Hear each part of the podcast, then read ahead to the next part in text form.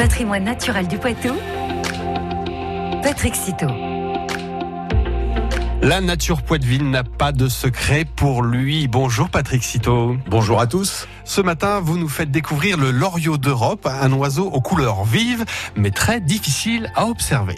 C'est vrai qu'avec son corps jaune vif, ses ailes et queue noire, à première vue, on ne peut pas le louper. Comme l'a indiqué Katia Lipovoy de la LPO Poitou-Charentes, le nom latin de ce magnifique oiseau, Aureolus, signifie d'ailleurs couleur d'or. Mais malgré ses couleurs vives, le loriot ne se laisse pas facilement observer. De la grosseur d'un merle, c'est un oiseau qui passe sa vie dans les arbres et ne descend que rarement à terre. On peut l'apercevoir en vol, allant d'un bosquet à un autre. Mais il est possible aussi d'avoir la chance de le surprendre perché sur une branche morte. Ce sont des moments exceptionnels qu'il faut savoir apprécier car ils sont plutôt rares. Mais si le loriot est difficile à voir, son chant très caractéristique permet de le localiser.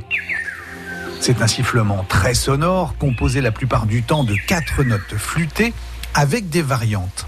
Il retentit dans la Vienne dès son arrivée fin avril, début mai. Les mâles arrivent les premiers. Mais dès que les femelles les ont rejoints, une bruyante activité se déroule dans les frondaisons. Les mâles accompagnant les femelles dans leurs moindres déplacements en émettant divers cris. Et c'est la femelle qui se charge de la construction du nid, un nid particulier en forme de hamac.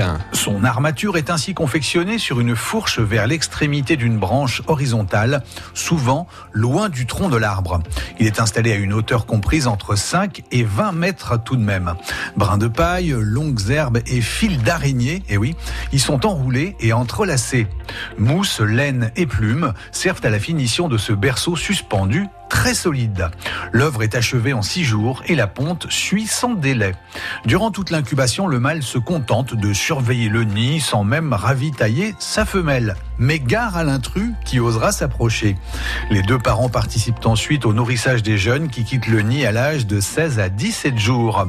Mais il reste encore deux semaines en compagnie des adultes avant d'entreprendre la migration. Le loriot est commun et nicheur dans toute la Vienne.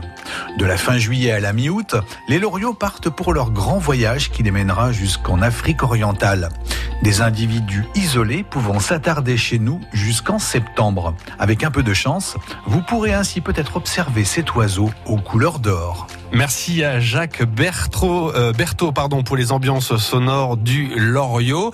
Demain, dans le patrimoine naturel du Poitou, on sera dans le Marais Poitevin parce que le parc naturel régional du Marais Poitevin vient d'éditer une, une, toute nouvelle brochure pédagogique. On en saura plus demain avec vous, Patrick Citeau. Merci, à demain. Merci, à demain. Et maintenant, Patrick Citeau, on le retrouve sur francebleu.fr.